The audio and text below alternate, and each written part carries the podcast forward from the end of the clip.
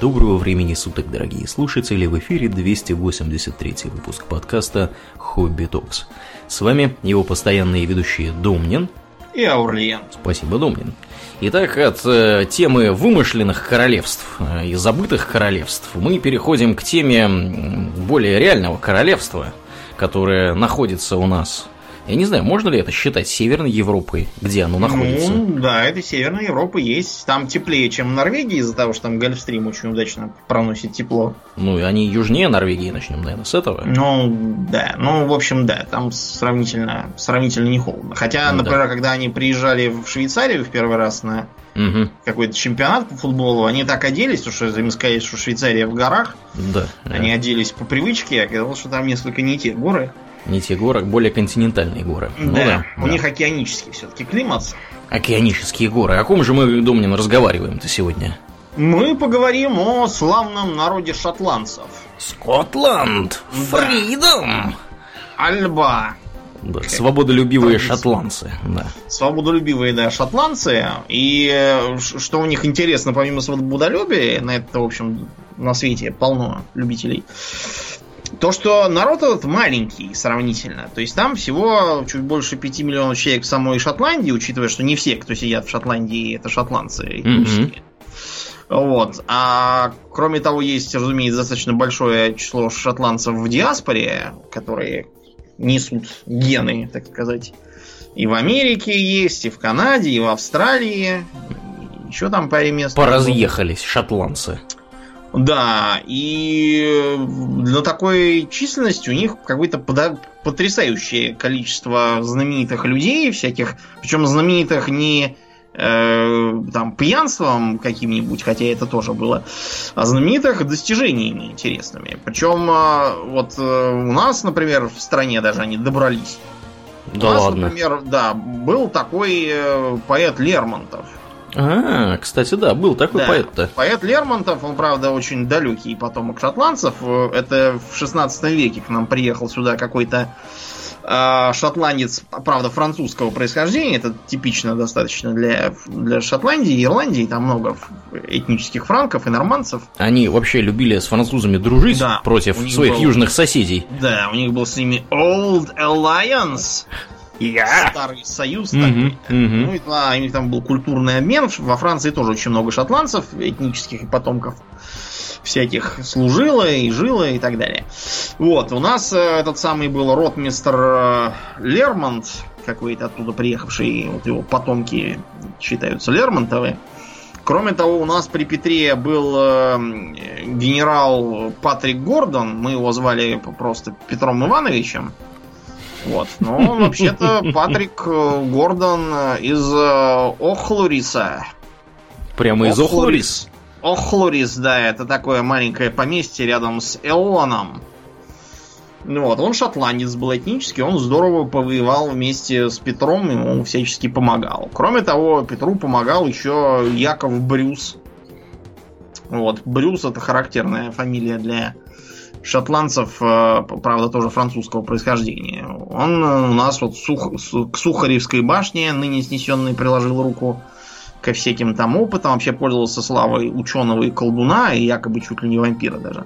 Ничего себе. Да. Э, потом, например, можно еще много кого припомнить. Я специально провел консультации с двумя шотландцами. В рамках подготовки к этому выпуску. Да, в рамках подготовки. И вот один из них мне выкатил, так, у них, видимо, я так понял, такая репетированная речь, чтобы, чтобы всех заткнуть. Угу. Хаггис это не животное. Мы не все рыжие. И мы любим Айрон Брю. А, мы не все едим толченые батончики Марса. А, мы не алкаши все. Глазго довольно дружелюбный город. Наш национальный зверь это единорог. Мы изобрели телевидение и телефон велосипеды и холодильники. Также мы открыли пенициллин. А, средний англичанин а, значит, в своем доме влезает национальный костюм а, паршивенький дождевик, который был запатентован химиком Чарльзом Макинтош, Макинтошем из Глазго, Шотландия. По дороге в офис он идет по английской дороге, покрытие для которой было создано Джоном Макадамом из Эйра, Шотландия. Он едет на английской машине, оснащенной шинами, изобретенными Джоном Бойдом Данлопом из Дрекхорна, Шотландия. В офисе он получает э, почту, скрепленную э, марками, приклеенными клеем Джона Чальмерса из Данди, Шотландия. В ходе дня он использует телефон, изобретенный Александром Грэмом Беллом, рожденным в Эдинбурге, Шотландия. А дома э, вечером его дочь крутит педали велотренажера. А велосипеды были изобретены Кёрк Патриком Макмилланом из Дамфрис, Шотландия. Он смотрит новости по телевидению. Изобретение Джона Лоджи Бейрда из Хелленсбурга, Шотландия. А, и слушает про а, американский, американский флот, основанный Джоном Пол Джонсом из Кёркбина, Шотландии. Ну, в общем, там еще длинная, я не буду вас терроризировать Да, они там всех, всех собрали, кого можно. Они да. это в школе в первом классе учат. Да. Вместо азбуки. Про, Очевидно. Да, про величие Шотландии, да. Но, в общем, им, им есть чем гордиться, действительно. Угу. Вот. Мы поэтому по, по просьбам слушателей, шотландцы народ такой популярный, интересный, потому что они, с одной стороны, вроде как э, такие, ну, живут в Британии, говорят по-английски, в общем, рогов нет, копыт нет. Угу. Но все-таки странные мужики ходят в юбках, какие-то там горцы у них. Вот, все клетчатое непонятно, все пьют страшно. Вот, э, с них списывают разнообразных культовых художественных персонажей. Типа э, Скруджа Макдака, купающегося в деньгах. Э, шотландским акцентом говорит Шрек, например. Да ладно. Причем он говорит, это именно часть образа персонажа, потому что актер, который его озвучивает, никакой не шотландец, и говорит нормально. Да, потому что вот у шотландца такой, э, такой как бы типаж такого сварливого, э, ворчливого, жадного, прижимистого такого хуторянина. Поэтому и Скрудж, да, он должен быть именно шотландец. Такой, Макдак. Угу. Да, прижимистый. И Шрек, тоже живущий бирюком у себя на хуторе, он тоже именно такой шотландец. Вот. Но вообще-то этот образ, он не то чтобы совсем как бы необоснованный, но сильно мы его попытаемся скорректировать. Началась Шотландия в, так сказать, мировой культуре с того, что пришли римляне. И римляне, оккупировав римскую Британию, то есть территорию современной Англии, эм, они дошли до южных пределов исторической Шотландии, где остановились и построили знаменитые оборонительные линии. Адриалов вал, еще там какой-то фильм забываю. Да, о котором никто не помнит. Угу. Да, о котором никто не помнит, да, вот про Адриана все знают. Там когда-то была действительно мощная такая стена, на которой дежурили дозорные легионеры, а с севера на них нападали одичалые. Угу. Потому что севернее считалась Каледония, где жили странные дикие люди, которых римляне звали пикты. Да. Пикты это такой очень странный народ, в том смысле, что про них известно то ли очень много, то ли очень мало. Э, во-первых, название, вероятно, является просто словом размалеванные по латыни. А что они рожи себе мазали чем-то. Да. Угу. Видимо, синей краской а, понять, какой у них э, был семьи язык, тоже нереально. То есть я специально, опять же, проконсультировался с э, ученым, филологом, специалистом по гельскому языку, который на нем говорит. Угу. Он мне сообщил, что пиктский язык, который сейчас существует в науке, э, формируется по принципу «а кто еще?». То есть берем гельский язык, распатрониваем его, ищем там слова, которые выглядят не кельтскими а непонятно какими. Следовательно, это слова пиктского языка. Вот на основании такого вот странного Тричкиного кафтана изучение пиктского языка и ведется. По крайней мере, так мне сказал ученый, так сказать, как это называется, кельтолог, гол голофон. Гейлофил. Да. А, он мужик толковый, так что я его мнению вполне доверяю. Разные теории сводятся главным образом к тому, что это была такая еще докельтская волна заселения, которая э, оставила на территории современной Европы разные карманы, населенные не пойми кем. например, какими-то басками. Кто эти баски, не поймешь. Э, неподалеку от басков жили когда-то лузитаны. Тоже черт знает, кто это. Абсолютно неясно. Некоторые археологические находки, как считается, очень похожи у пиктов в Шотландии и у вот всяких иберийских народов с непонятными языками в, Ита- в Испании. Но на что это указывает, неизвестно. Может быть, ни на что. Просто совпадение такое.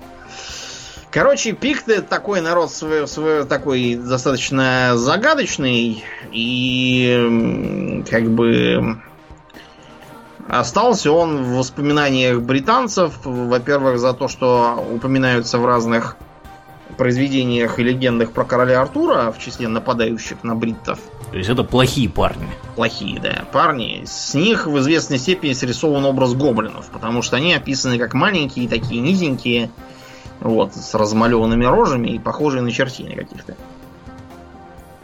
А кроме того, в валийских источниках пикты описываются как Приден или Придвен.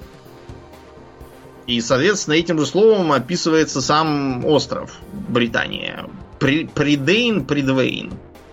То есть есть мнение, что вообще-то остров называется именно по пиктам, но другие говорят, что это чушь, потому что пикты не самоназвание. Короче, ничего не понятно. Ученые разводят руками. Да, что там с этими пиктами было, науке неизвестно. Нас пикты с вами интересуют в том э, разрезе, что они заселяли север и восток современной Шотландии, формируя там такие, например, королевства, как э, Морей, э, Фидах, э, Кейт.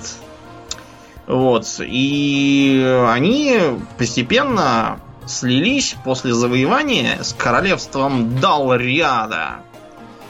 Королевство Далриада это вот, собственно, скотты, которые внезапно пришли из Ирландии. Таким образом, ирландцы, например, считают, что большая часть специфических шотландских фишек, типа, например, играние на волынках и в гольф и еды в хаггис, еды хаггиса, угу. Это все якобы их наследие. Тут трудно понять, кто чего, но что точно известно, что в темные века Далриада действительно простиралась от современной Северной Ирландии и до, э, так сказать, королевства островов. Вот если вы посмотрите на запад э, Шотландии, то увидите, что там такой сильно изрезанный берег и куча мелких островков. Это вот и есть, собственно, королевство островов, которое довольно долго находилось под самым разным влиянием. В частности, там э, одними из последних побывали викинги. И некоторое время там имели достаточно значительный контингент, и влияние, и правление, и все такое. Там живет много шотландцев, которые происходят явно от скандинавов. В общем, Далриада это такое такое ирландское, по сути, образование. Оно в этом самом да, оно со временем под властью Кенната МакАльпина в 9 веке завоевала всю территорию современной Шотландии и создало вот такое вот первое королевство Альба. До сих пор на шотландском суржике Шотландию называют именно Альба. Альба? Да, в честь того, что это не просто государство скоттов, а еще и пиктов. Но пикты м- ассимилировались и исчезли по разным причинам. В частности, по той причине, что у них наследование шло по женской линии. Угу. А, а у Далриады, по странному совпадению, по мужской. Так что осталась одна Далриада, а пикты как-то все куда-то неизвестно куда подевались. Ну, в общем, только они объединились, как они стали стараться прощупывать территории к югу. У них к власти к XI веку пришел Малкольм II Разрушитель. Понятно, что с таким погонялом его соседям было не очень хорошо жить, и он захавал Нортумбрию. Это вот королевство было одно из северных англосаксонских королевств. И, между прочим, именно этим объясняется то, что, хотя, как бы говорится, англы и саксы, страна Англии, до сих пор они все называют англосаксами, на самом деле преобладающий контингент там это именно саксы. Угу. Потому что вот англы все там полегли кто куда в ходе конфликтов, в том числе и с э, Шотландией. Но на этом успехи Шотландии закончились, потому что они э, за счет просто того, что их там тупо мало, и там сложный рельеф, особо там не развернешься по ресурсам, стали попадать под влияние английских королей. А, например, Ричард Львиное Сердце, когда ходил во все эти свои бессмысленные походы крестовые, угу. он за деньги отказался от верховного суверенитета над Шотландией. За деньги от шотландцев? Да, видимо. Я не помню, кто именно дал ему деньги, видимо, шотландцы, которые не хотели, чтобы он был верховным сюзереном. Но, в общем, э, такая была позиция у английских королей, что они доминируют и всячески пытаются прибрать к рукам Шотландию. И в конце 13 века король Александр III Славный умер, не оставив прямых наследников мужского пола. Вот отстой. Да, у него была дочка, а дочка была замужем за норвежским королем, и у нее, как назло, тоже не было мужского потомства.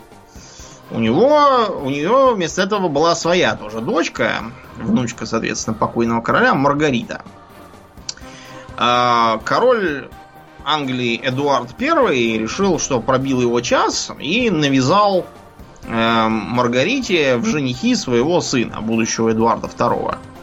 Но она, не успев выйти за него замуж, по дороге там где-то застудилась на суровых норвежских ветрах и померла. Маленькая еще. Mm-hmm. Так что род э, Мак Альпин все прервался окончательно, но на самом деле он, уже считался не совсем, да, не совсем то. Нет, он, э, я имею в виду, что Александр III, он уже считался маг Александр. То есть, как бы, он уже считался по своему папе, который происходил из Данкельдов. Да, ну так вот. А, получилось, что в стране нет короля. И несмотря на то, что Эдуард тоже выдвинул себя на престол, но он понимал, что за него никто не будет голосовать, вместо этого он решил сосредоточиться на, так сказать, установлении там марионеточного режима. Вариантов э, было два. Первый фаворит э, это Джон Беллиол. Ему было 40 лет. Второй был Роберт Брюс, который был старенький дед, 75-летний, и считается, что болел проказой. Это не тот Роберт Брюс, который дальше будет, это его папа. Угу. Я так понял, да. То есть тот был Роберт Робертович. Да. Угу. Роберт Робертович.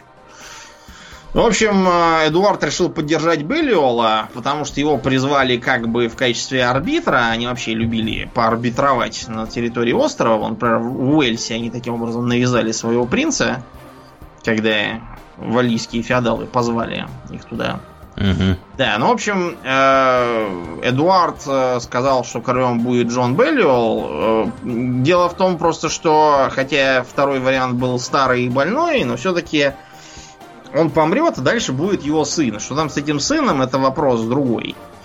А вот Беллиол сравнительно молодой, всего 42 года, и такой довольно-таки серый и бесцветный товарищ.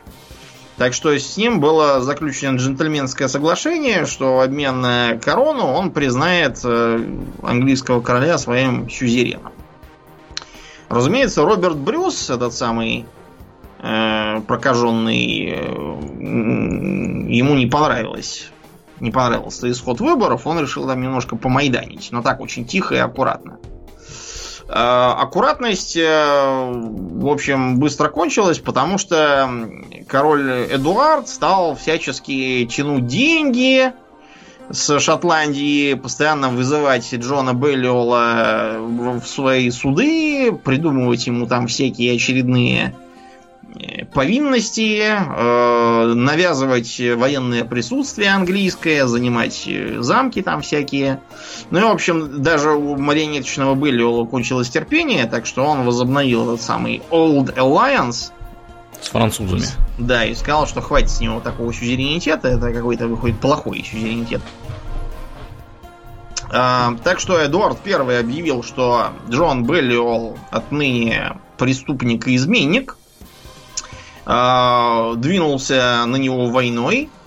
А, Беллиол собрал там с трудом ополчение кланов, получил вместе с ним по сусалам, был захвачен в плен, лишен титула, и титул, соответственно, перешел к английскому королю Эдуарду.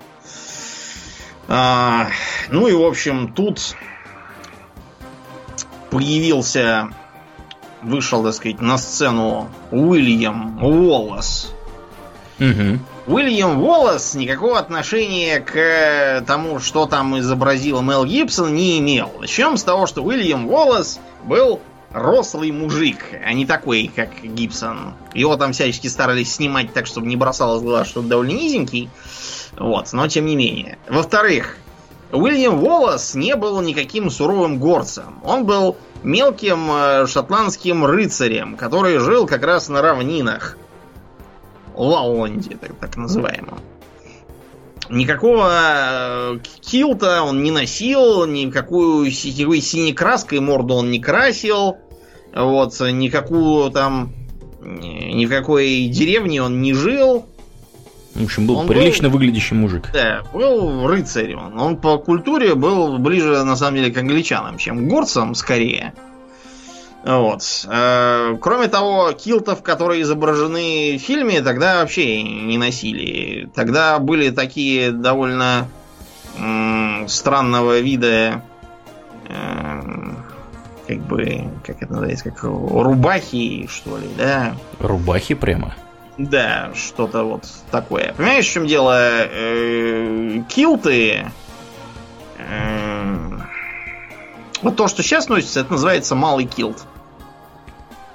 Малый килт, который выглядит, в принципе, как юбка такая до колена, которую угу. носят деловые женщины. Что предполагает, что есть и большой килт.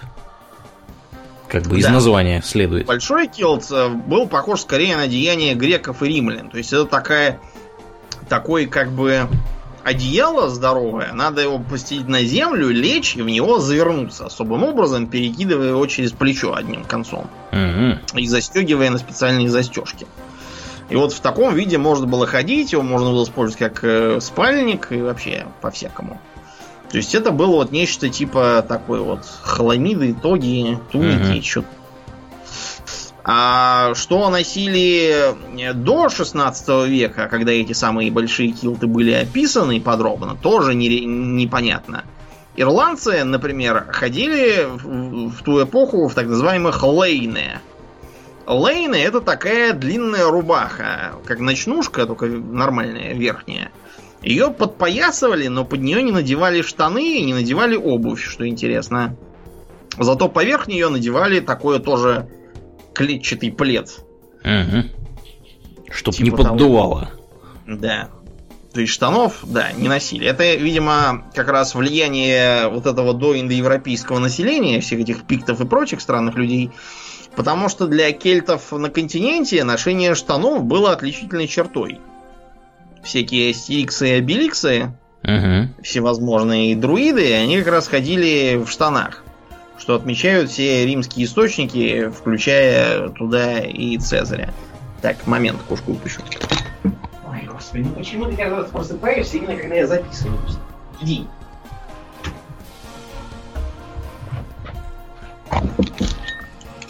Так. Вот. А, Уоллес поэтому выглядел несколько не так, как это все изображается. Он был обычный рыцарь с обычным снаряжением, мечом и щитом. На, например, его статуи в Эдинбургском замке, которая стоит, это ну, рыцарь и рыцарь в кольчуге и сюрко меч, щит обычный, никаких там клейморов, палашей, беретов, килтов, ничего такого не носил. Ну и кверху задницы он не стоит, понятно. Да, кверху задницы тоже не стоит, это уже такие позднейшие. Новодел.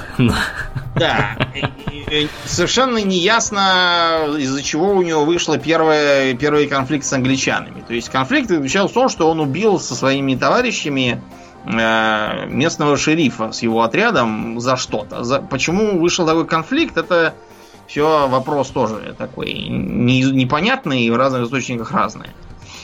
Ему действительно удалось э, разгромить э, отряд англичан, которые они захватили э, во время переправы по мосту.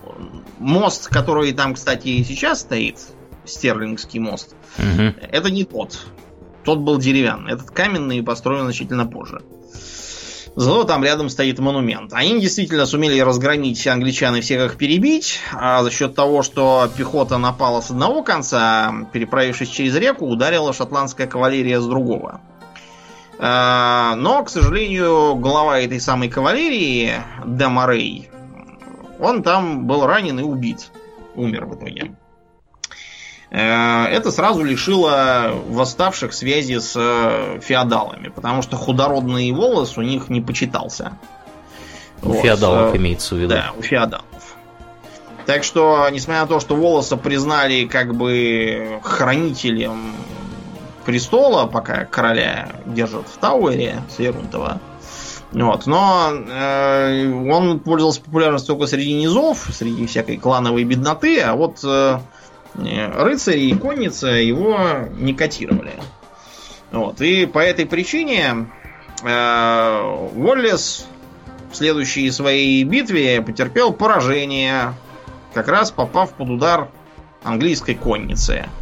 Значит, он продолжал скрываться, съездил во Францию, пытаясь там добиться всякого. Кстати, фильм опять же здесь врет.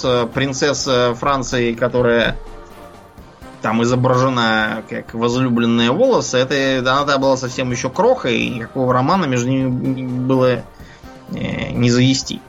А когда он вернулся, он был захвачен. Э, захвачен он был каким-то шотландцем же Джоном Дементейсом, который э, у него там были какие-то свои личные контры с волосом, у него и у его людей. В общем, действительно, волоса доставили в Англию, где обвинили в измене. Измену он всячески не признавал и говорил, что он для начала не приносил клятву верности Эдуарду, чтобы ему изменять.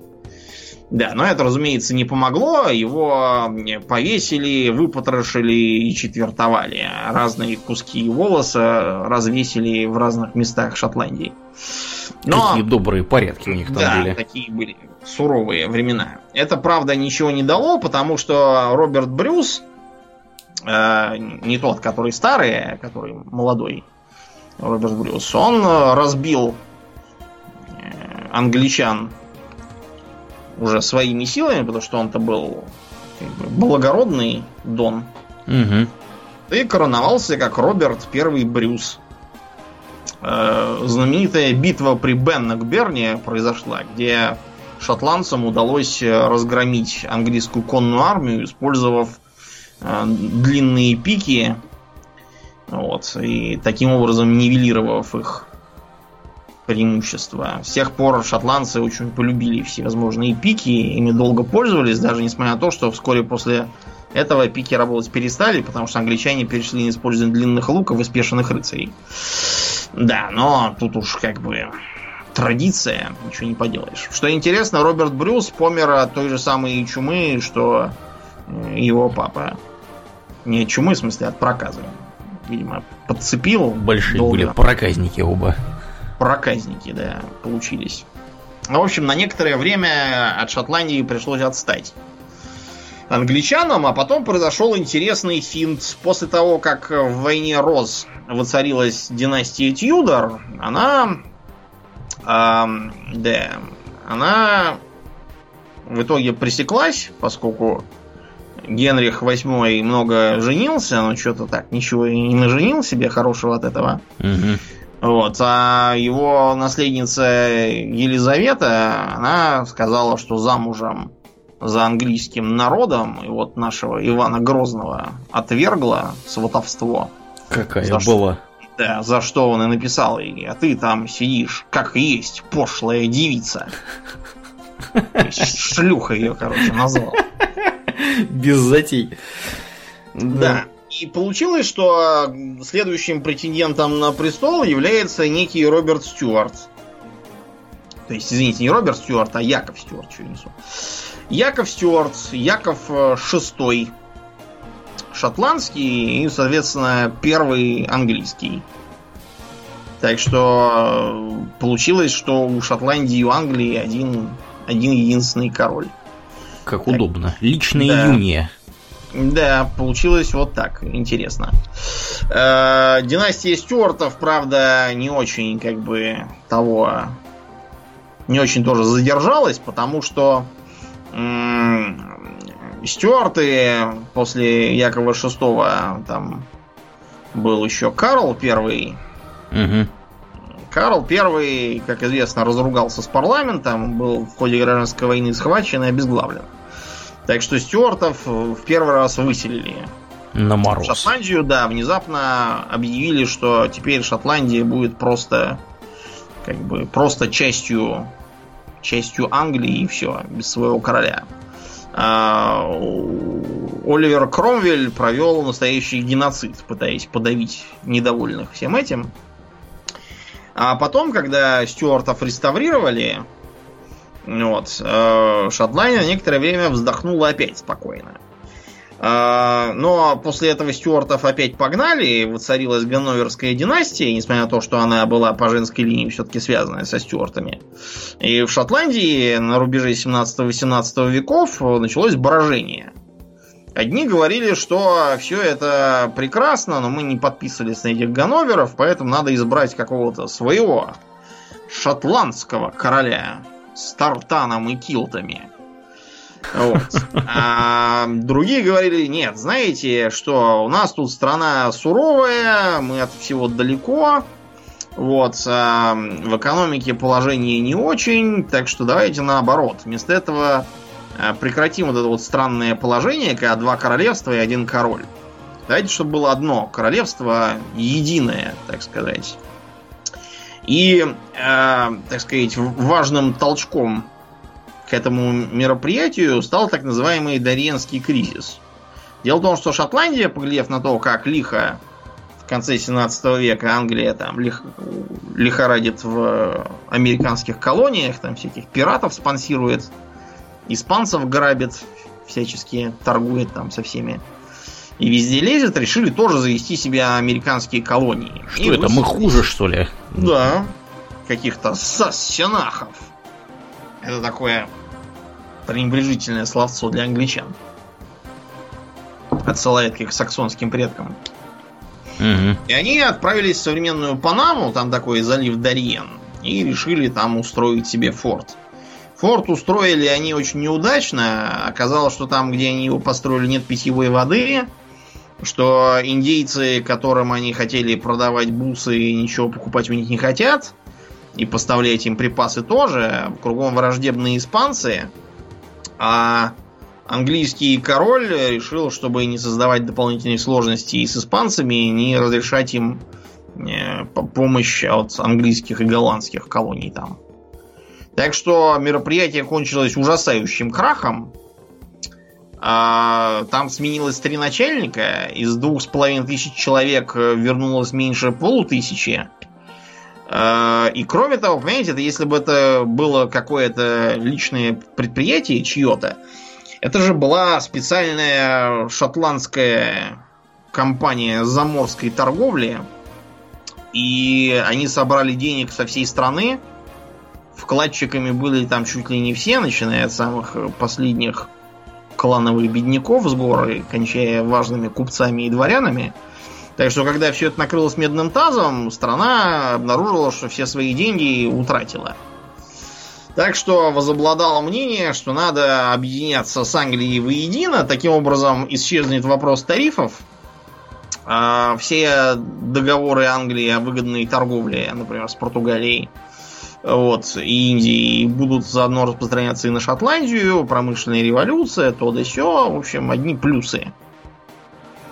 В Англии, что интересно, не все одобряли это положение. Был, например, такой Эдвард Сеймур, который всячески утверждал, что связываться с, этой, с этим объединением не надо, потому что Шотландия это нищенка, а кто женится на нищенке, тому в приданное достаются вши.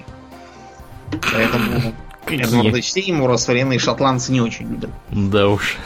Кроме того, а, против а, объединений выступали якобиты, то есть сторонники свергнутых стюартов. Дело просто в том, что э, стюартов у них был вот э, старый король Яков, это как бы старый претендент, потом еще был другой, э, который как бы этот самый красавчик принц Чарли как его там называли, он молодой претендент, то, короче, все эти якобиты, они как раз лелеяли надежду на восстановление стюартов и на то, что Шотландия станет их базой, и все это объединение было им не нужно.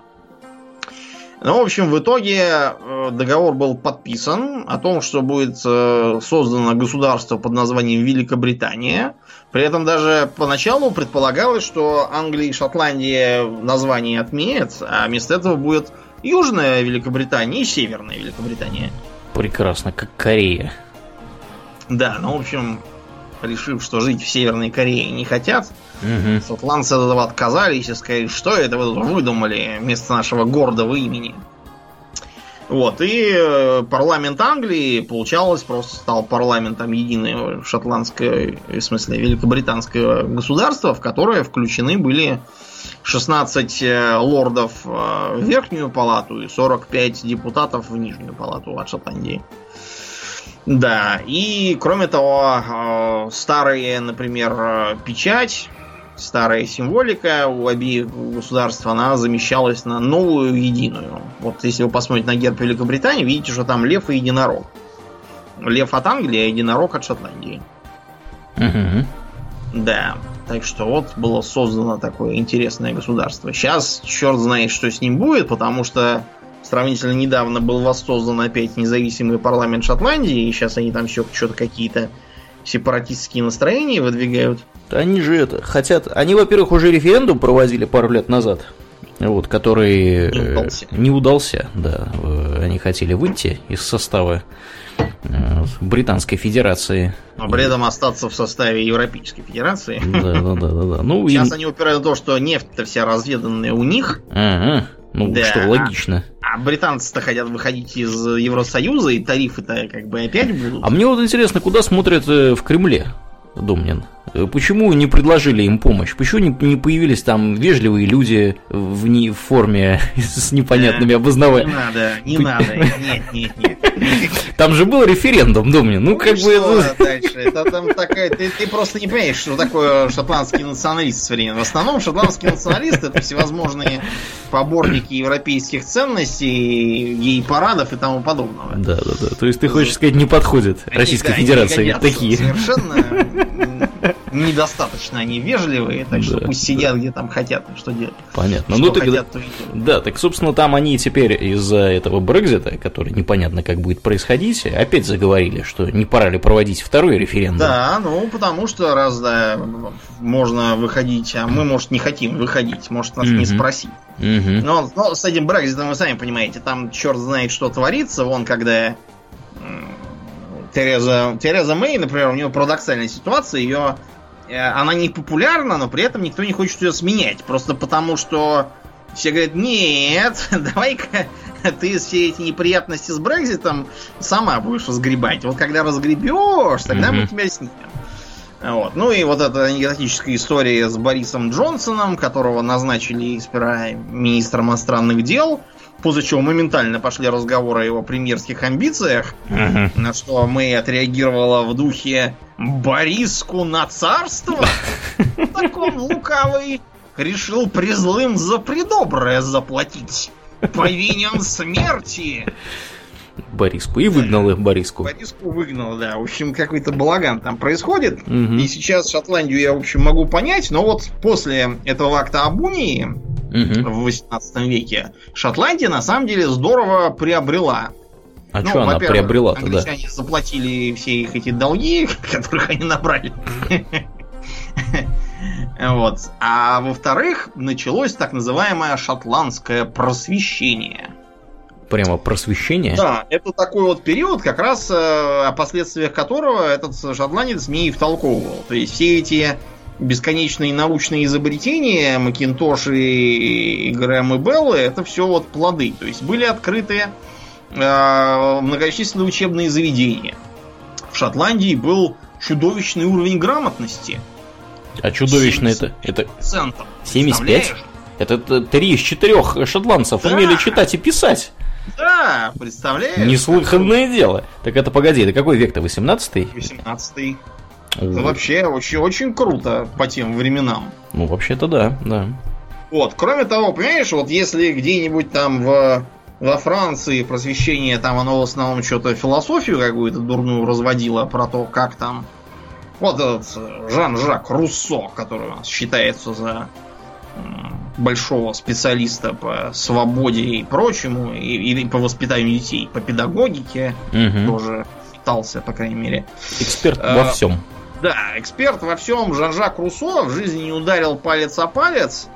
Вот, э, занимался тем, что жил за счет разнообразных баб, старше себя, э, настрогал от них, по-моему, пятерых детей и всех их спихнул в детдом, оправдываясь, что иначе ему будет э, э, трудно мыслить о высоком. Ну, вот. Логично, да. Да, то есть э, и, и очень много рассуждал о природе труда, что вообще довольно характерно для разных бездельников. Они все, все, так сказать, про труд думают. Золотые люди. Что бы мы без них делали. Так вот, в Шотландии из-за вот этого вот их э, характера национального такого прижимисто расчетливого хуторского, там все просвещение было направлено на совершенно прикладные направления. Вот, например, такой Адам Смит был. Был такой, да. Да, написал исследование о природе и причинах богатства народов. Вместо того, чтобы дурости всякие писать про труд, он быстренько там насчитал, чего от труда можно поиметь Мгм. и как лучше распорядиться. Вот это такой шотландский чисто дух. А еще два мужика, э, там, э, священники, они озаботились тем, что когда старенькие священники помирают, у них остаются вдовушки и детишки, которых надо кормить. А кормить непонятно на что. Знаешь, что они придумали? Они придумали страховую кассу. Вот. Они э, отправились не просто так, взяли, знаешь, так с кондачка. Чё, чё, как там, давайте, поглядели на пол, на потолок, вот, поплевали через плечо и что-то там замутили. Они отправились э, в Эдинбург, нашли там профессора математики, вот, рассказали ему задачу свою, и он им, так сказать, задачу эту решил. Они там посчитали все, и в итоге они создали фактически страховую компанию, которая продает аннуитеты, а, это как бы работает следующим образом. То есть вы платите определенное количество денег ежемесячно, а потом, когда у вас наступает страховой случай, то есть когда вы помираете, вашей супруге и детишкам выплачивается, значит, жалование какое-то и пенсия. Вот. И они настолько там все четко посчитали, что там на пол, по-моему, то ли фунта, то ли чего они там, в чем они там считали все это, ошиблись они через 50 лет всего. Представляешь? То есть там были тысячи, Мгм. тысячи этих, значит, фунтов, и они ошиблись только наполовину в своих расчетах. Вот. Это, кстати, заб- забываю все время название этого фонда, Абердинский чего-то там. Вот, какой-то страховой фонд. Считается одним из старейших в мире, непрерывно действующих. Так что да, они Мгм. прям очень-очень... Вообще много экономистов среди шотландцев, надо сказать. Ну, я же тебе говорю, они такое, они там наэкономили очень хорошо себе всякого. Э, Но не надо думать, что они все такие только грубые и циничные сребролюбцы. Там очень много было и а, людей искусства, таких, например, как Роберт Бернс, да, который там мы хлеб едим и воду пьем, мы укрываемся тряпьем, а между тем дурак и плут, одетый в шелк и вина пьют.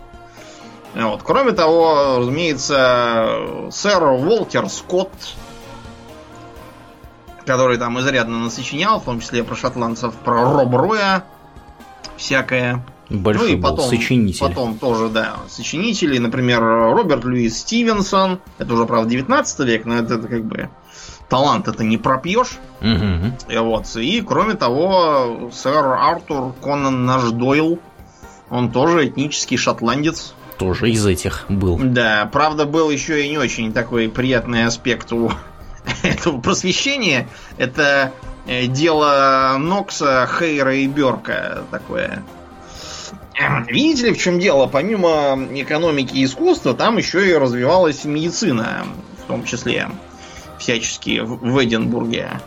Вот. В Эдинбурге действовал такой доктор Нокс. Роберт Нокс. Он считался лучшим хирургом на всем острове. То есть не только в Шотландии, а вообще. Вот. Ему на пятки наступал профессор Монро. Э, наступал он почему? Потому что это сейчас можно анатомию практиковать сколько угодно, в любом морге полно препаратов, угу. вот, всевозможных. А тогда с этим было несколько сложнее. То есть, если нужно... Это сейчас можно там записать все на, на видео и на ютубе проводить вскрытие хоть сто раз на дню. Вот. Э, для тысяч зрителей в записи. Тогда это все надо было делать в анатомическом театре. Он так назывался, потому что он реально выглядел как театр с рядами и стульев и всяким таким. Вот. И для этого нужны были свежие мертвяки. А, а где, где их взять? возьмешь этих свежих мертвяков? То есть э, э, специальное было такое наказание за по приговору суда. Тебя могли приговорить не просто там к повешению, а то, что тебя повесят и еще и повезут потрошить. Ух ты. В качестве, да, ты будешь, так сказать, да. Теперь не поступи, не, как там это было? Теперь меня не примут в престижный институт и даже в медицинский скелетом не возьмут. Вот, а в Британии тех времен как раз себя в медицинский-то бы сразу и взяли. Угу. Так вот, э, чтобы как-то это все ускорить, Нокс решил воспользоваться услугами двух гастарбайтеров. Да, просто в Шотландию понаехало много ирландцев, вот в том числе и самые Берк и Хейр приехали. Вот, и они решили, что можно выискивать всякие криминальные трупы, вот, и их, э, их э, продавать этому Ноксу по сходной цене.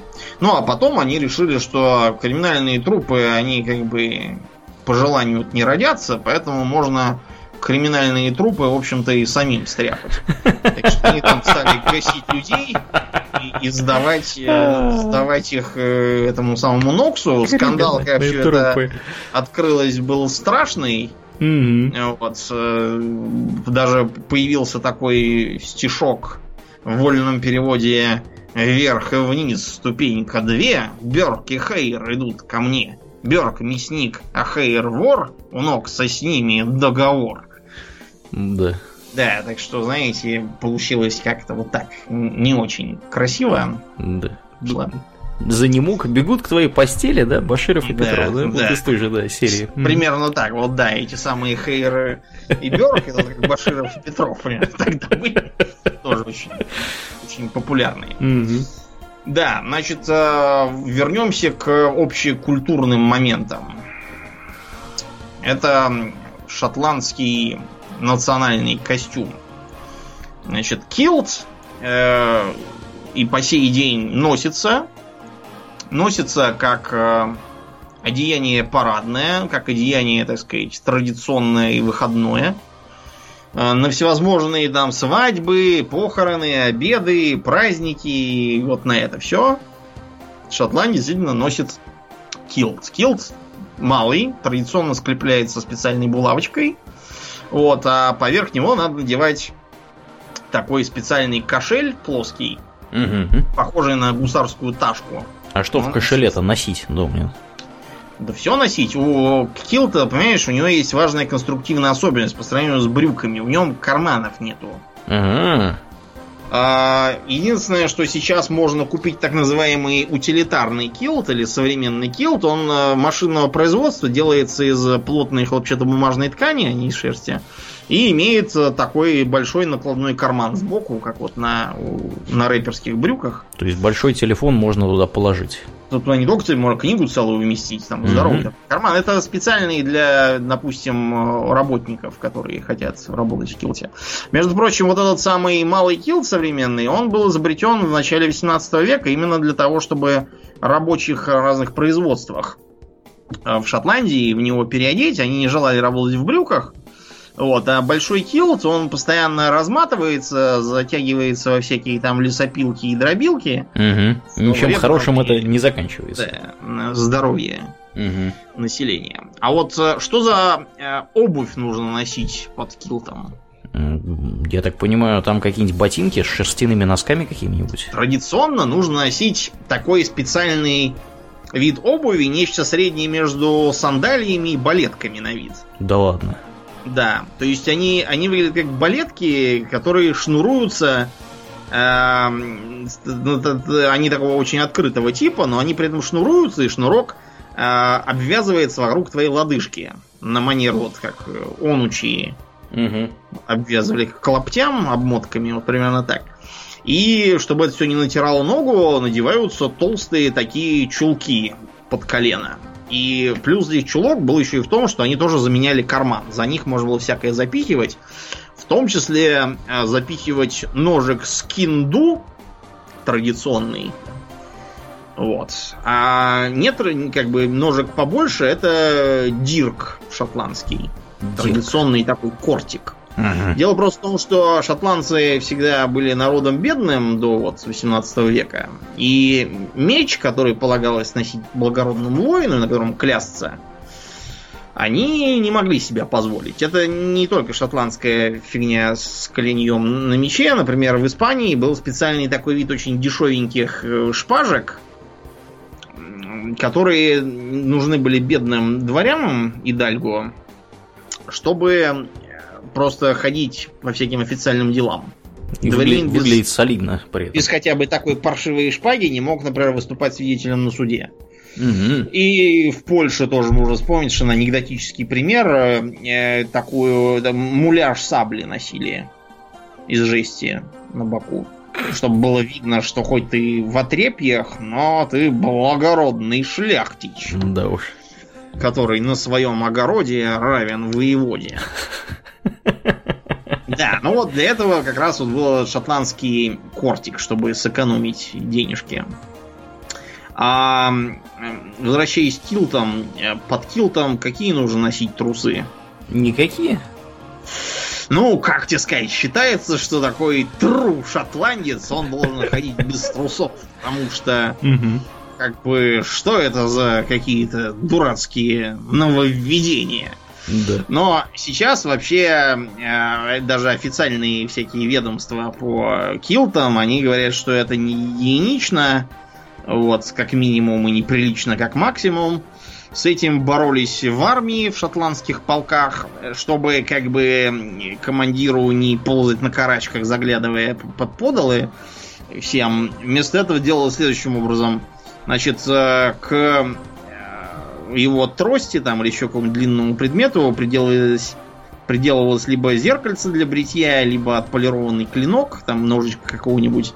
Вот, и таким образом проверялось, ходят они в трусах по форме или без трусов на дембельский манер. Вот примерно так, как бы и обстоит дело. Я от себя сообщу, что вообще-то носить трусы это требование гигиены простейшей. Вот, это вредно для мужского здоровья рассказывать без трусов. Слишком тесные трусы, правда, тоже вредны. Тем более в Шотландии. Без трусов. Кстати, да, там довольно холодно. Там довольно холодно. А вот скажи, Аурлиен, вот э, цвет тартана, вот это вот узора на килтах. Да. Что означает? Из какого клана состоят да, владетелей но, килтов. Понимаешь, в чем дело? Из кого, из чего состоит, это верно только вот начиная где-то с 19 века реально. Потому что а, до 18 века у шотландцев вообще не было никакой возможности окрашивать что-либо. Потому что вы будете смеяться, но до 18 века краску промышленно не производили.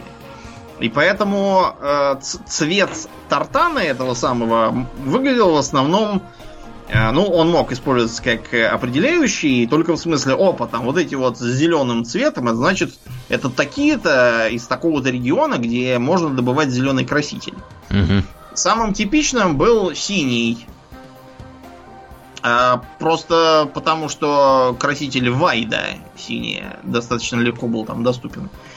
Я не помню, еще не добывали, факт то, что добывали. А типичный шотландец ходил в обычном сереньком таком часть более, более, более темно-серая, часть более светлая, чтобы получалось получался узорчик какой-то. А мог вообще без узорчика, потому что внезапно его жена узорчик делать не умеет, и никто в округе делать не умеет, вот так и ходим.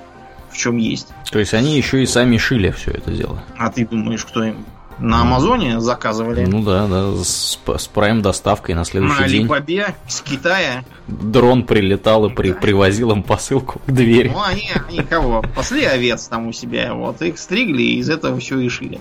Поэтому у них вся традиционная одежда поголовно шерстяная. Угу. А в 18 веке, когда появились средства, исчезли сами килты, потому что начались вот эти вот восстания якобитов. Приехал герцог Камберленд и устроил страшную резню, которого до сих пор ненавидит, кстати, в Шотландии. Камберленда этого. А у него, кстати, резня главным образом и получалась в его военных делах, потому что в основном он бывал бит кем-то более серьезным, чем вот эти вот клановые противники. А, можете посмотреть картину Калладан Дэвида Марье. А, она живописует как раз битву при Калладан-Хилле, в которой воинство шотландских горцев, поддерживавшее якобитов, было разгромлено артиллерией, штыка, этими самыми мушкетными залпами англичан. Потому что шотландцы тогда, у них как бы тоже были мушкеты, но они использовали штыков. Они мушкет носили за спиной, а для ближнего боя у них был э, шотландский палаш, вот этот вот с корзинчатой гардой и красной тряпочкой под ней для мягкости. И специальный щит Тарч. И предполагалось, что если они добегут до английской пехоты, то они ее всю порубят. Но вот незадача, пушки никто не отменял. Так что пока не добежали, их уже в основном перестреляли картечью. Не добегали, по большей да, не части. добегали, а тех, кто там был ранен и отстал, тех перебили войска Камберленда. Ну, в общем, страшная была резня. Запретили клановые цвета, запретили килты, подвели законодательное требование носить штаны. Что они, кстати, пытались саботировать, знаешь как? Как? Они носили штаны на палке через плечо. Так, конечно. Сразу же носить штаны. Ну, мы носим. Где носить штаны, нам не говорилось. Да уж. Смешно, молодцы. Да, ну и клановая структура тоже пошла к чертовой матери. Вот с клановой структурой тоже очень много всяких заблуждений. А у нас как бы многие думают, что кланы это вот именно родственные семьи несмотря на то, что действительно у кланов э, для кланов типично ношение характерной фамилии, допустим, Маккензи, э, клан Синклер, клан Гордон, клан Макдоналд, э, клан Кэмерон, кстати. Вот, разные кланы, там Льюисы, кланов Маклеод, кстати, несколько разных. Есть Маклеоды с Льюиса, это остров. Есть Маклеоды с Харриса, это тоже остров. Вот. Есть э, Маклеоды... Еще какие-то. Ну, в общем, какие-то... Чертова какие тучи, да. короче. Есть просто какие-то Маклеоды на побережье, непонятно, кто это такие. Какие-то Маклеоды. Э, дело вот в чем. Э, если бы представить, что все эти огромные территории заселены вот строго семейными кровными родственниками, то там было бы, знаете, такие были бы все хилбилли там уже с шестью пальцами. Э, вот все, все уже выродившись, чертовой матери, это глупость. Дело просто в том, что клан называется по его правящей семье, то есть из которой вождь. А, семьи, которые жили на их территории, действительно часто принимали их фамилию. Но это было не для того, чтобы родство какое-то устроить, а просто в знак как бы принадлежности. То есть э, два Маккензи совершенно не обязательно друг другу родственники. Mm-hmm. Это могут быть вообще не имеющие друг отношения, просто, да, они оба из одного клана. Потому что они просто жили в одном районе и слушались одного и того же вождя. Понятно. Вот. И кроме того, есть еще такая вещь, как септа. Септа это как бы родственная клану семья, но носящая другую фамилию. Хитро. Да, да. Причем, между прочим, э, некоторые септы вообще живут в Ирландии. Ну или жили когда-то. э, есть, например, такой э, клан Макмартинов из Леттер Финлея.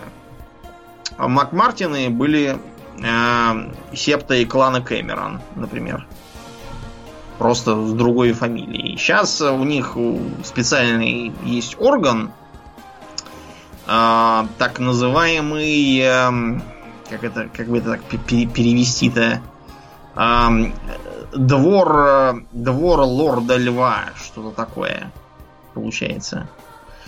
У него на гербе действительно куча львов, и этот самый двор э, устанавливает, какой клан считаете существующим, какой несуществующим, пресекшимся, какой кому герб полагается. Вот. Потом э, он разбирает, например, вопрос с вождями кланов. Многие кланы современные являются так называемыми армигерскими кланами, то есть у них нет вождя. Как же это они так справляются? Ну, так вот справляются. Что времена меняются, вот так вот. Без вождя-то как же они бедненькие. Ну да, э, при этом вот эта вот вся структура с кланами, она еще и перекрестно пересекается с традиционной феодальной структурой. Иногда э, клан, клановый вождь был одновременно лендлордом, феодалом, а иногда внезапно оказывалось, что нет. Это сильно создавало проблемы феодалу.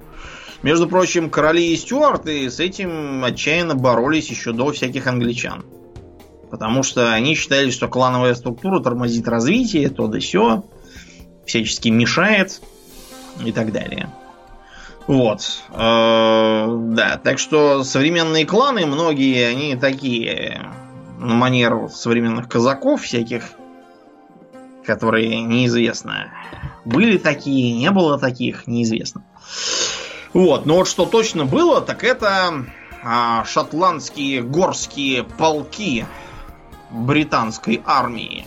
Знаменитые. Да, не так давно их было шесть, а теперь-то все уже, так сказать... Уже не то. Уже не та Британия, остался только один полк, и то в нем, знаешь, такие шотландцы сомнительные. То есть когда-то, да, э, горские полки были красой и гордостью британской армии, потому что они, с одной стороны, были все такие суровые и, так сказать, э, с высоким боевым духом, привычные к тяготам и лишениям военной службы, а кроме того, их было много желающих, потому что что там в этой Шотландии сидеть, овец спасти, это скучно. Гораздо лучше повидать мир, встретить интересных людей, от души по ним пострелять. Угу. Также заслужить славу, там, деньги и тому подобное. Кроме того, э, в порядке исключения, даже тогда, когда на ношение килтов и прочие атрибутики гражданскими смотрели сильно косо, тем, кто служил, тем было можно все это носить. И береты, и характерные вот эти вот пилотки с хвостиками, и килты можно было носить. Правда, первое время, по крайней мере, предполагалось, что под ними все-таки должны быть штаны. Все-таки. А килт такой скорее декоративный. Но, тем не менее, лучше уж как-то так, чем совсем никак. Ну и, разумеется, шотландский палаш тоже полагался. И головные уборы характерные. Вот для зимы эти меховые шапки всякие. Но, к сожалению, да, все течет, все меняется. Многие из них э, понесли тяжелые потери. Вот у нас, например, тут в Крыму много осталось шотландцев лежать знаменитая тонкая красная линия есть картина, когда шотландцы чудом каким-то выдержали натиск наших, построившись не в 4-5 шеренг, а там, по-моему, в 2-3, таким образом увеличив фронт, вот, и таким образом вот выстояли. Поэтому до сих пор британцы говорят тонкая красная линия, когда дело плохо и нужно держаться чисто на, на боевом духе. На энтузиазме. Да, ну, в общем, э, к, ко Второй мировой войне шотландцев на службе стало просто не хватать из-за того, что армии стали больше. Вот, э, горы все-таки не очень населенный регион, так что даже там шутили, что э, Московец, Шелленберг, О'Хара, Снотграсс, Голдберг. Рота кэмеронских горцев по вашему приказанию прибыла. Как бы намекая, что в этой роте евреи, немцы, ирландцы, кто угодно. Только не шотландцы, да. Да, никакие. Там не наряжай, не надевай. Вот, в ЮАР есть э, такой, да, резервная часть э, Кейптаунские горцы.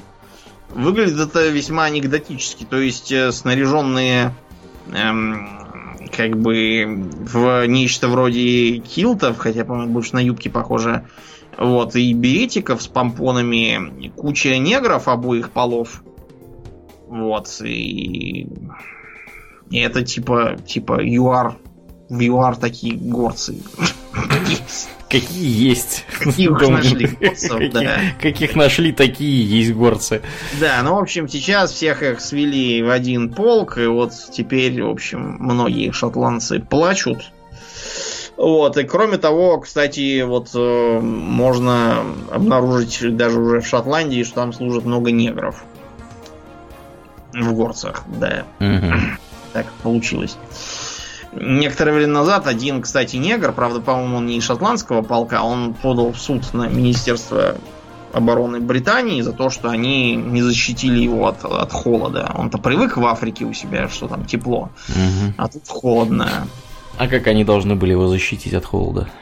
Я знаю как. Холод уходи, там, я не знаю, покамлать вокруг него, походить, я не знаю, с, с факелом отогнать Но, холод. Даже угу. несмотря на весь этот упадок, все-таки во Второй мировой здорово отметились шотландскими традициями два интересных деятеля.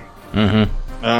Бешеный Джек Черчилль, полное имя Джон Малкольм Торп Флеминг Черчилл. Вот. Он не родственник, которому, который Уинстон Черчилль, он просто... Однофамилец. Просто, да. Однофамильцы, да. Он прославился тем, что ходил в бой э, с шотландским палашом и говорил, что всякий офицер, который идет в бой без меча, неподобающе снаряжен. И с помощью этого палаша он даже взял в плен чуть ли там не 40 человек сразу, напугав их своим странным видом. Да. А, а еще он носил длинный лук, и даже одного немца из него застрелил. Ничего себе. Да. Застрелил. Застрелил, да. Он служил в командос, то есть, сами понимаете, это не хухры-мухры, причем э, говорят, что он подался в командос, э, потому что ему очень понравилось слово, он не очень понимал, что это, но говорит, что звучало очень круто. Э, бывал много где, от Норвегии до Италии и Югославии, побывал в плену э, у немцев. Его перевозили в Берлин на самолете, так он, значит, этот самолет поджег с помощью спички и газеты. Что у них за самолеты там? Ну, самолеты-то многие были деревянные тогда, помните. Его же вели, везли-то не на Мессершмитте реактивном, на чем-то простеньком. Поджег самолет. Да, его посадили в Заксенхаузен, откуда он пытался убежать и даже почти убежал, дошел до Ростока, его схватили. Он шел к морю, я не знаю, что он хотел добиться, уплыть обратно в Англию, видимо. Вероятно, да.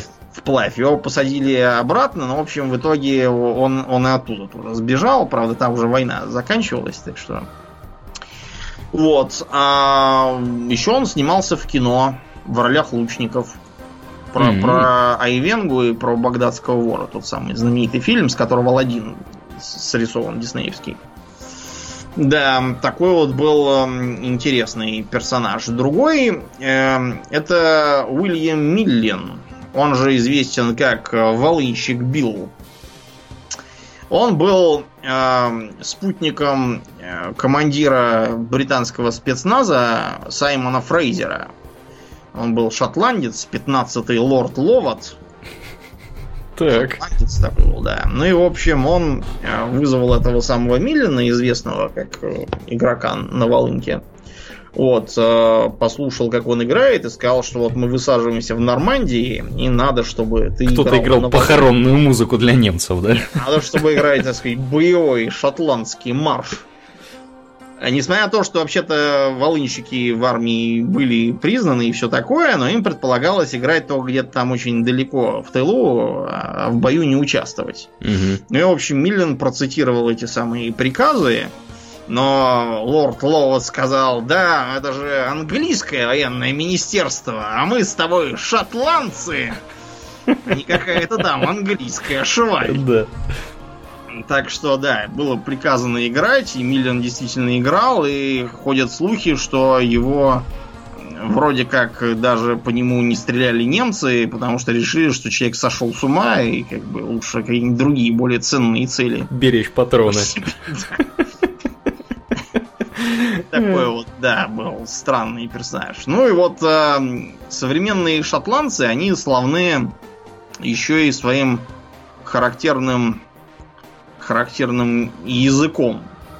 То есть э, у них э, одно из их самых популярных блюд, гарнир такой, называется Nips and Tatties. Прямо таттис. Да, это сокращение turnips, то есть как бы репки. Турнепс. А, да, tatties это от potatoes, они так сократили, картошка. То есть это репа с, с кар- картошкой. Вот, это у них такой типичный, Мгм. э, типичный Гарнир. гарнир для еды. Еще у них интересный есть десерт кранахан. Значит, э, да, это смесь взбитых сливок, э, овсяных хлопьев, куда докидывается малина, мед и, разумеется, виски. Потому что что Куда уж уж без это него? шотландское блюдо, если туда не докидывается виски. Шотландский десерт. Без виски, Да. деньги на ветер. Без виски на ветер, да. А, правда, шотландцы мне сообщили, что у них виски многие котируют. Правда, они мне сказали по секрету, что то, что у вас везде продают, у нас это, этих марок либо никто даже не знает, М. либо знают в духе, ах, вот кто пьет эту мочу, оказывается. Так это что же, А. William, William Lawson у них это не продается? Ну, да, сейчас я тебе скажу, чего я... Так, чего Black and White. Да, или там, я не Bell- знаю.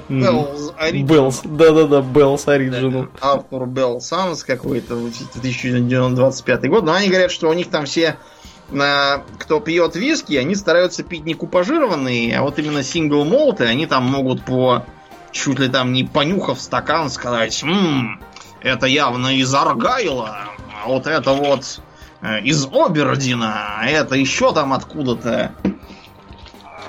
Прямо у них все А такие это, а это ослиная моча. да. А Это да, это продайте за границу лучше.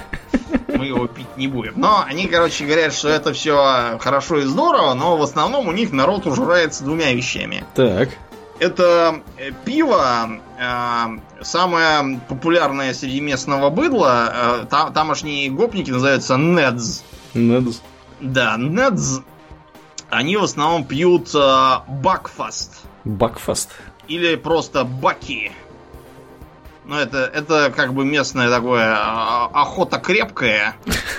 То есть это такое очень дешевое крепленное пиво, которое такое типа типа у вас Балтика девятка и охота крепкая. Вот пример. Для тех, кто э, не хочет пить такое, существуют местные аналоги яги.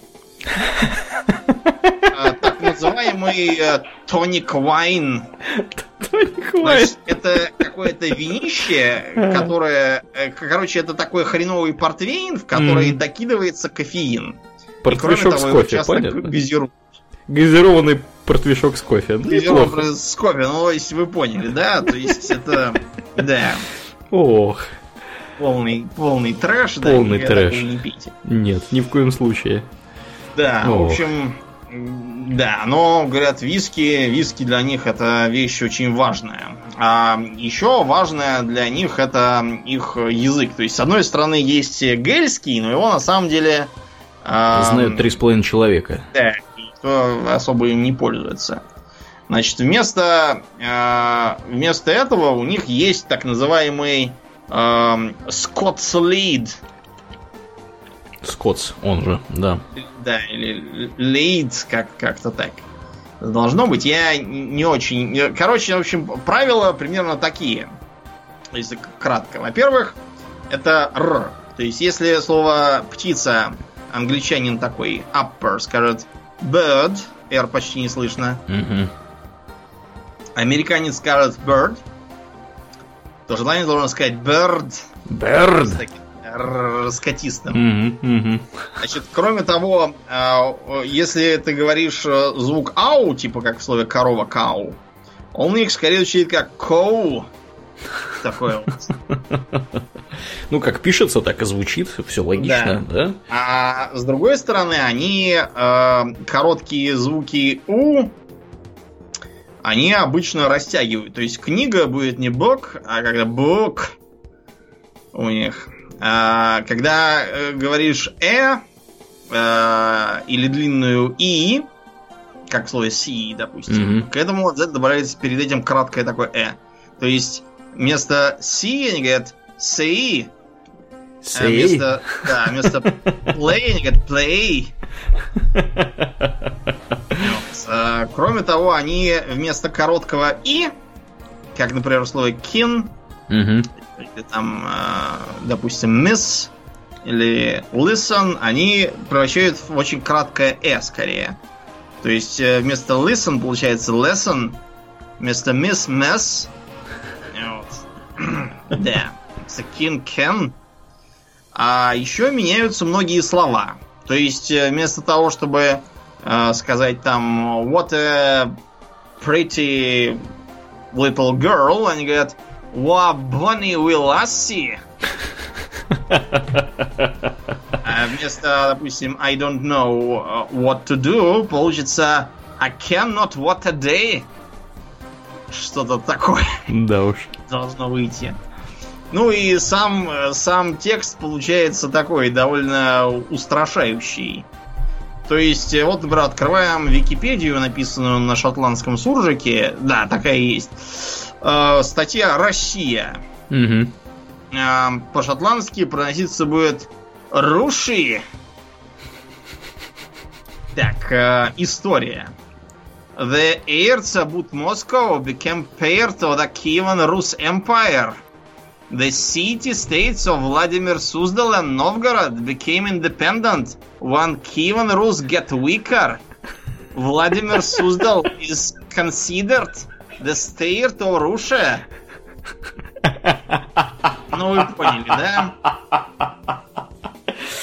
Interesting point. Да, вот это вот все, все, все эти гномы, которых вы видите, которые говорят там все talk to me, interest you in a pint, How are you? Keep your feet on the, The ground. ground. Мгм. Вот это все срисовано как раз с какого-то такого неопознанно шотландско-северо-йоркского языка. Ага. Да, в общем... И многие слова, кстати, заимствуются. Ну и потом вы можете вспомнить, что гномы, например, на Сумеречном Нагорье, они ходят в килтах. Да ладно. Ты, за- ты не забыл, что? Я что-то не обратил внимания на А это. то, что вообще все эти вайлдхаммеры раскрашивают себе рожи и живут в горах. Да, да, да, э, это, это да, это да, это понятно. Ну, они, они ходят в килы, когда там свадьба, и, и они живут в таких характерных домиках таких в холмах. Мгм. И, и на горе это похоже на Шотландию, на самом деле, по пейзажу. Да. Если бы не грифоны, можно было бы их перепутать. Да. Ну, да, вот было бы, да, были бы вот такие вот шотландцы. Так что народ, как видите, веселый, интересный и представлен в Представлю. самых да, разных точно. местах. Ну что, и Ну на и этой... на, э- да, на этой ноте будем заканчивать. Будем закругляться, да. Как обычно, мы благодарим всех наших подписчиков у Дона Патреона. И на этой неделе мы особенно благодарны Анатолию Лопухину, комраду по имени Марка, комраду по имени Ксуадзуга, эм, э, Криптококу, Дмитрию Валову, а, Адель э, Сачков, я не знаю. Адель, наверное, это девочка. Почему Или- Сачков тогда, а не Сачкова? А, если это, если это эмигрировавший, потомок эмигрировавших э, родителей, то это будет э, мужское окончание. У Ну, них так принято быть, делать. да. Так что я подозреваю, что это как раз оттуда. И э, я просто знаю более одного человека, гораздо более одного человека, когда у, у женщины мужское, мужское вариант фамилии. Вот. И причем это не только Штаты, это и Бразилия, и там Аргентина, все на свете, куда только народ не выезжал. И э, также Дмитрию Коленчуку. Э, большое вам спасибо, ребята, за вашу посильную помощь. А если вы слушаете нас в iTunes, мы настоятельно просим вас оценить нас в iTunes. Это здорово помогает подкасту попасть в подкастоприемники к другим людям. И если вы по какой-то загадочной причине еще не в нашей группе ВКонтакте, приходите и туда, vk.com slash У нас там разное интересное. Также у нас разное интересное есть в Дискорде, доступ в который осуществляется через донор Патреоны. В общем, приходите, приносите, мы с удовольствием пообщаемся с вами. В общем, как-то так. Ну и поскольку это выпуск э, последний в этом году, мы поздравляем всех с наступающим Новым годом. Вот, и желаем всяческого благополучия. Со своей стороны обещаем э, увеличивать накал э, интереса э, в нашей творческой деятельности в некотором роде, да, думаю? У нас же mm-hmm. творческая деятельность, в конце-то концов. В общем, всех поздравляем. Всего вам хорошего, ребята. В 2000, в 2000, наступающем 2000, каком, 19 19 году. Что-то да. уже года начал путать. Да, да, Думнин, не говори. Да, ну и на этом у нас все. Будем плавно переходить после шоу. Я напоминаю, что вы слушали 283 выпуск подкаста Хобби Токс, и с вами были его постоянные и бессменные ведущие Домнин и Аурлиен. Спасибо, Домнин. Всего хорошего, друзья. Пока.